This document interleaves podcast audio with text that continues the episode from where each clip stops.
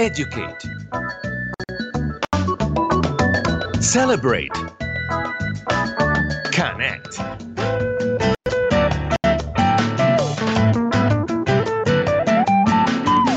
Arizona Hispanic Connection.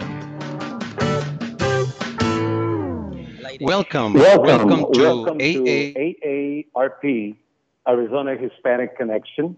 We have a very, very good show today. As we always do, we always try to bring you very, very good information, especially on very important issues.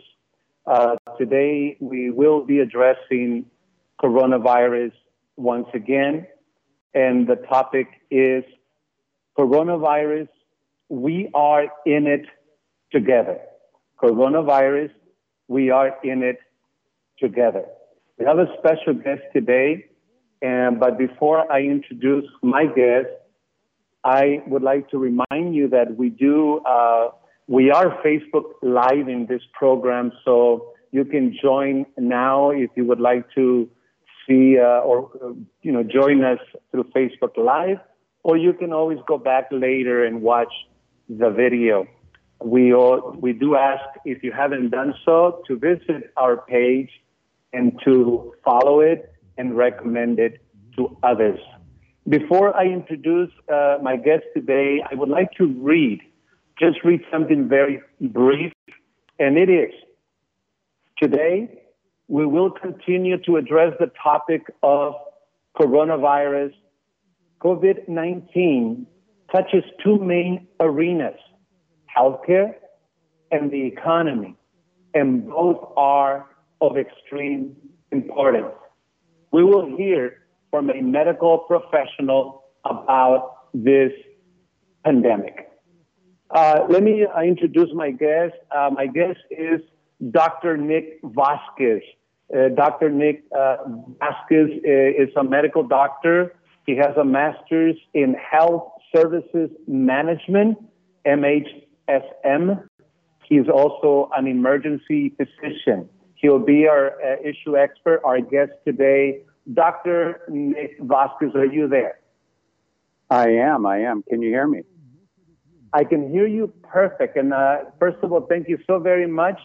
Being a, you are a doctor, you are a physician, so I can understand how busy you must be. And it is very, uh, we are honored to have you uh, join our show today.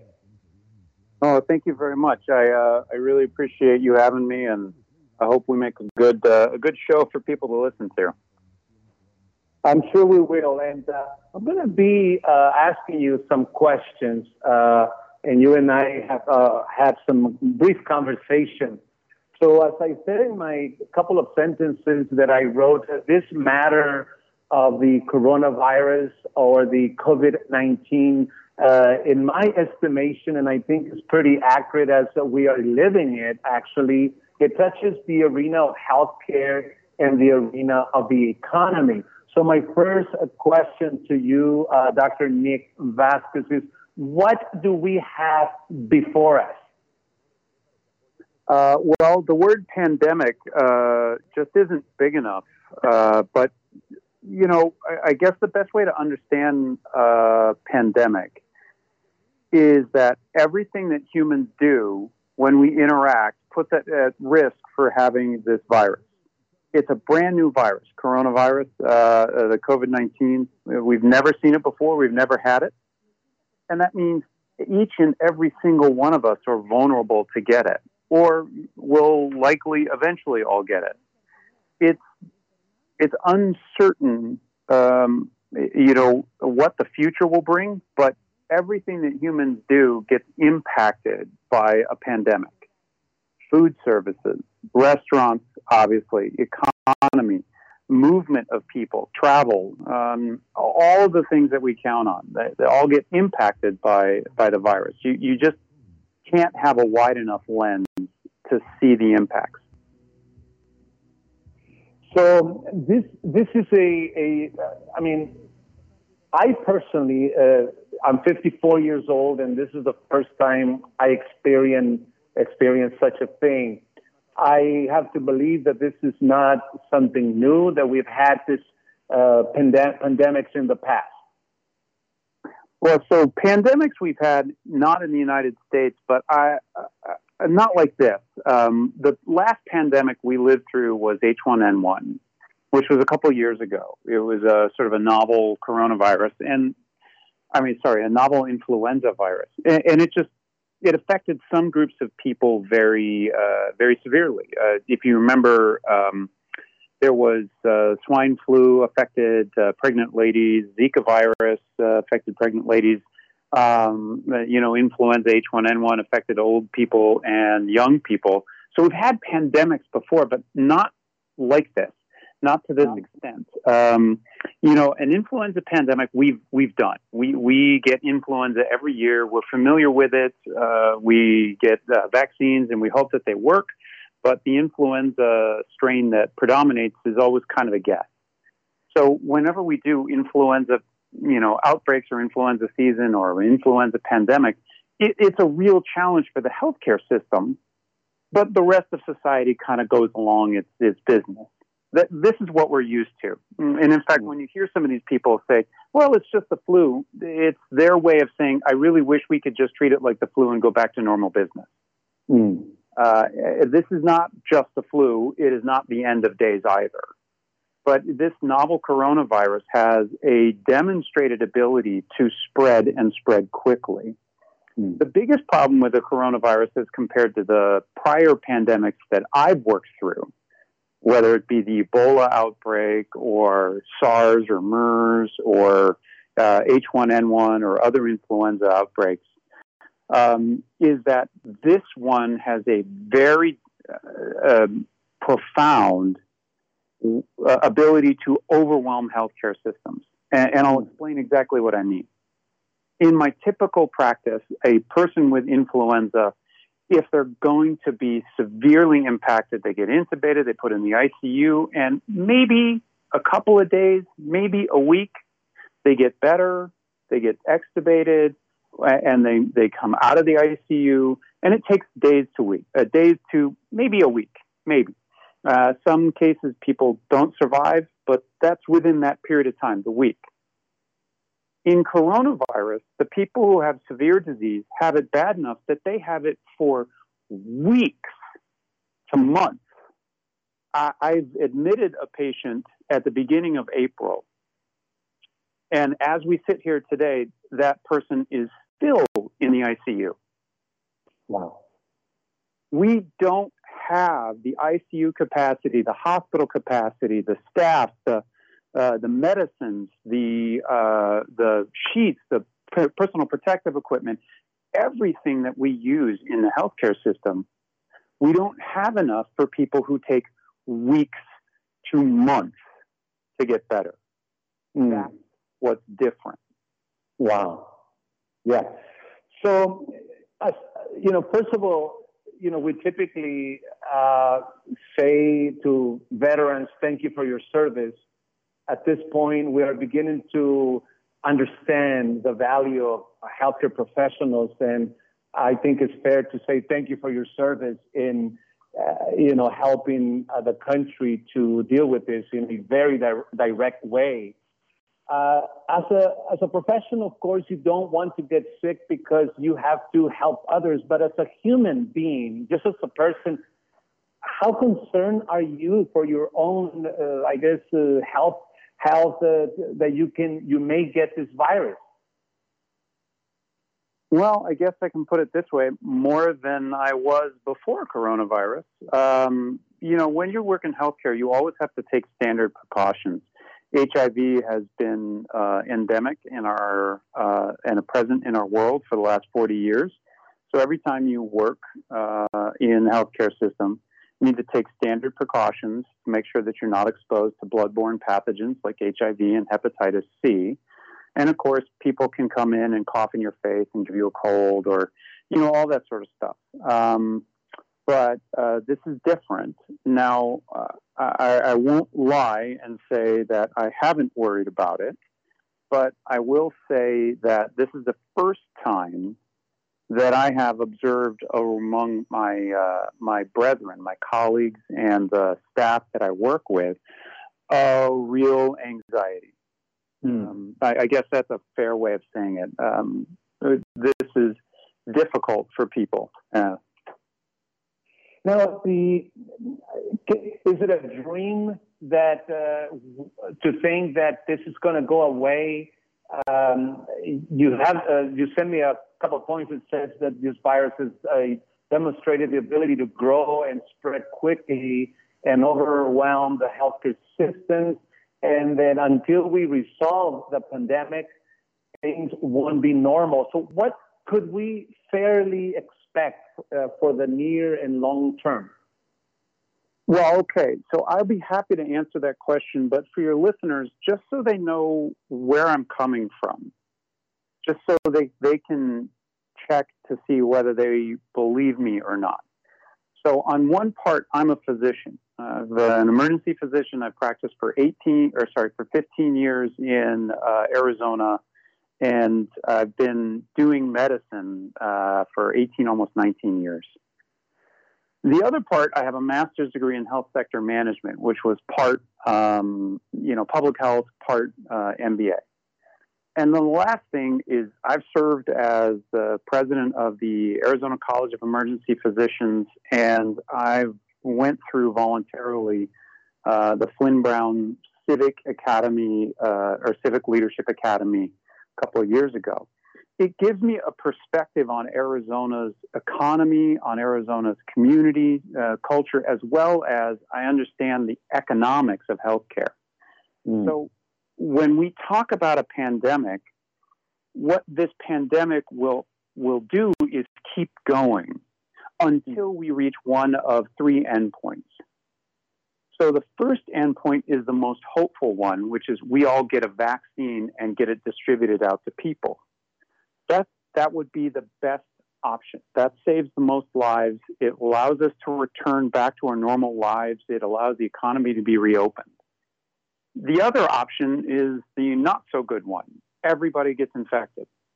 Hmm. And as soon as people get infected, we hope and believe that they have some level of immunity to the coronavirus and so that they can go back out into the economy without worrying about their health.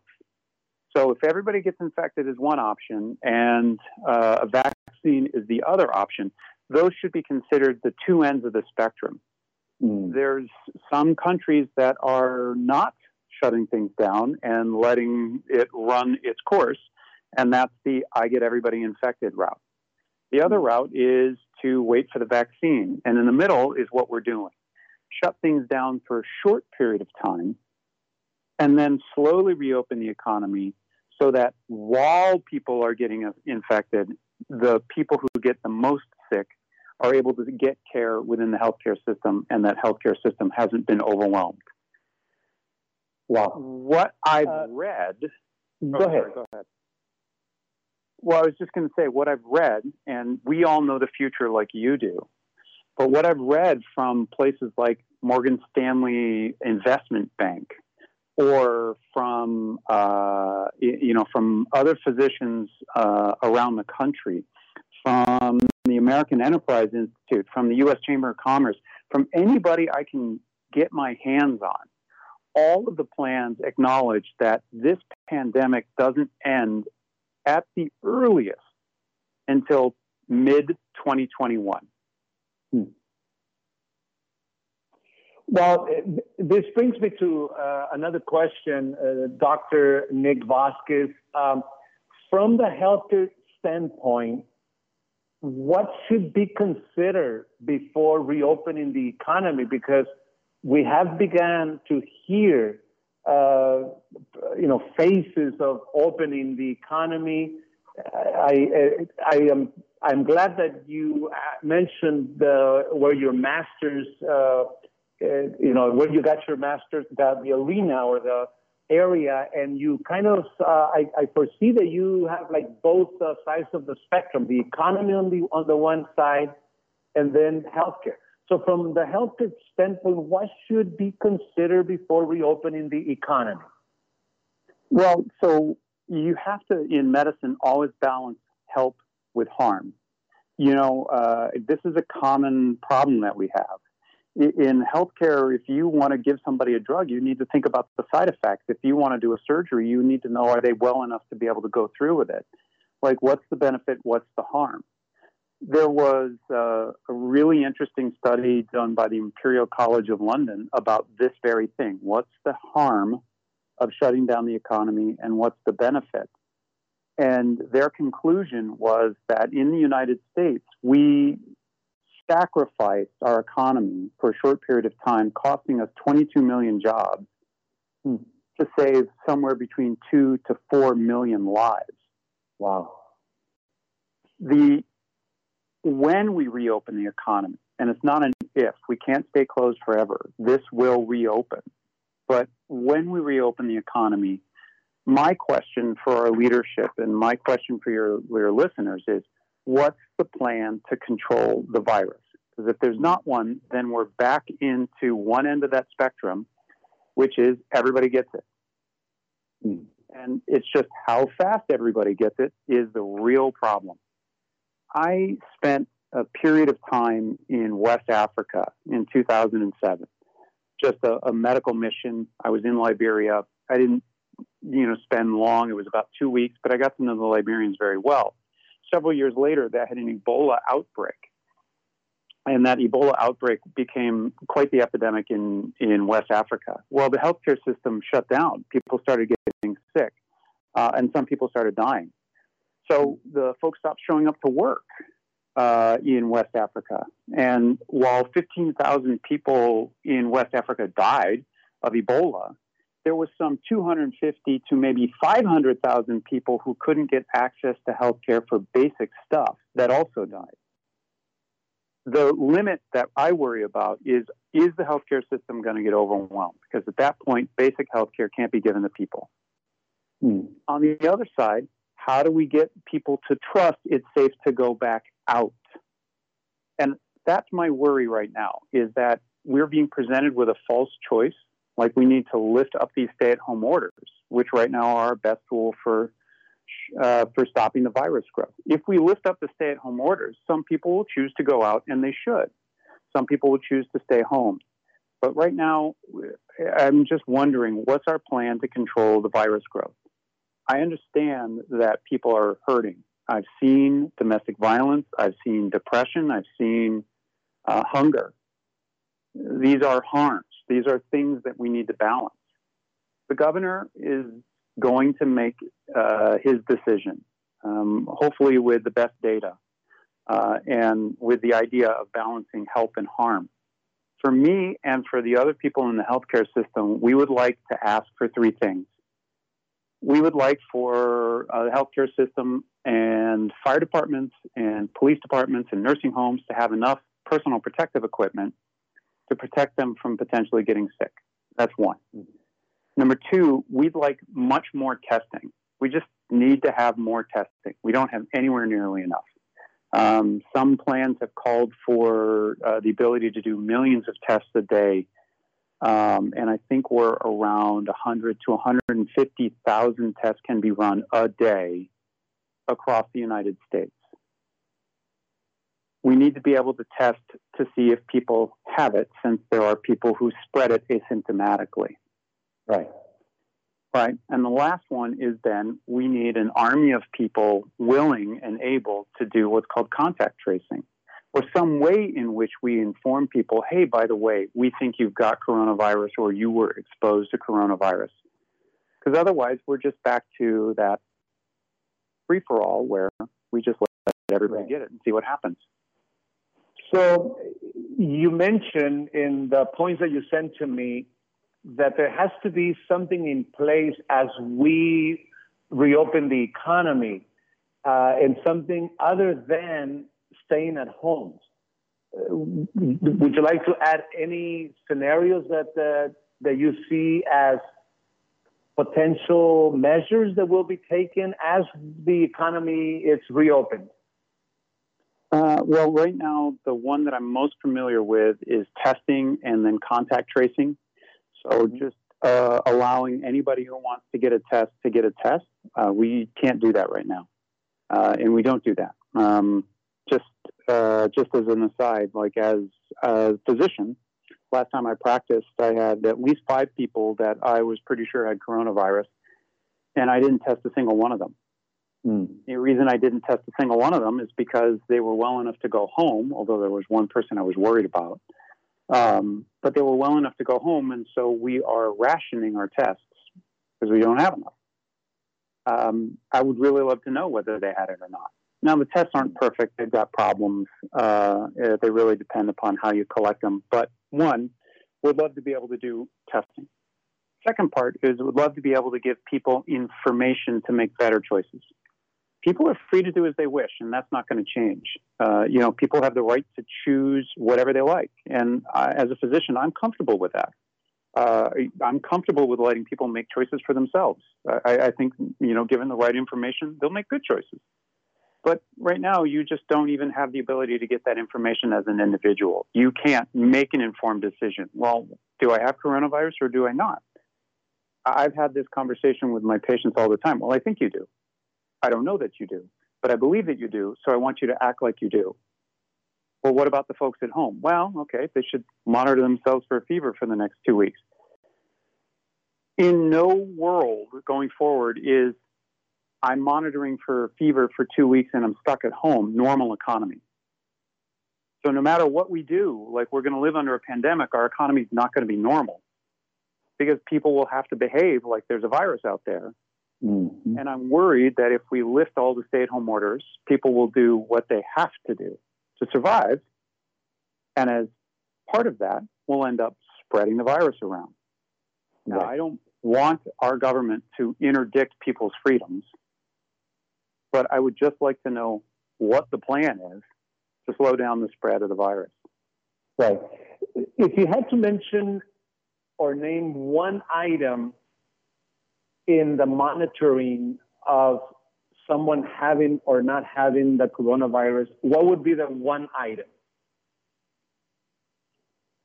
Um, the one thing that I've seen that is really interesting um, isn't present in all cases of coronavirus, but it's the one thing that is unique to coronavirus, and that's loss of smell and taste.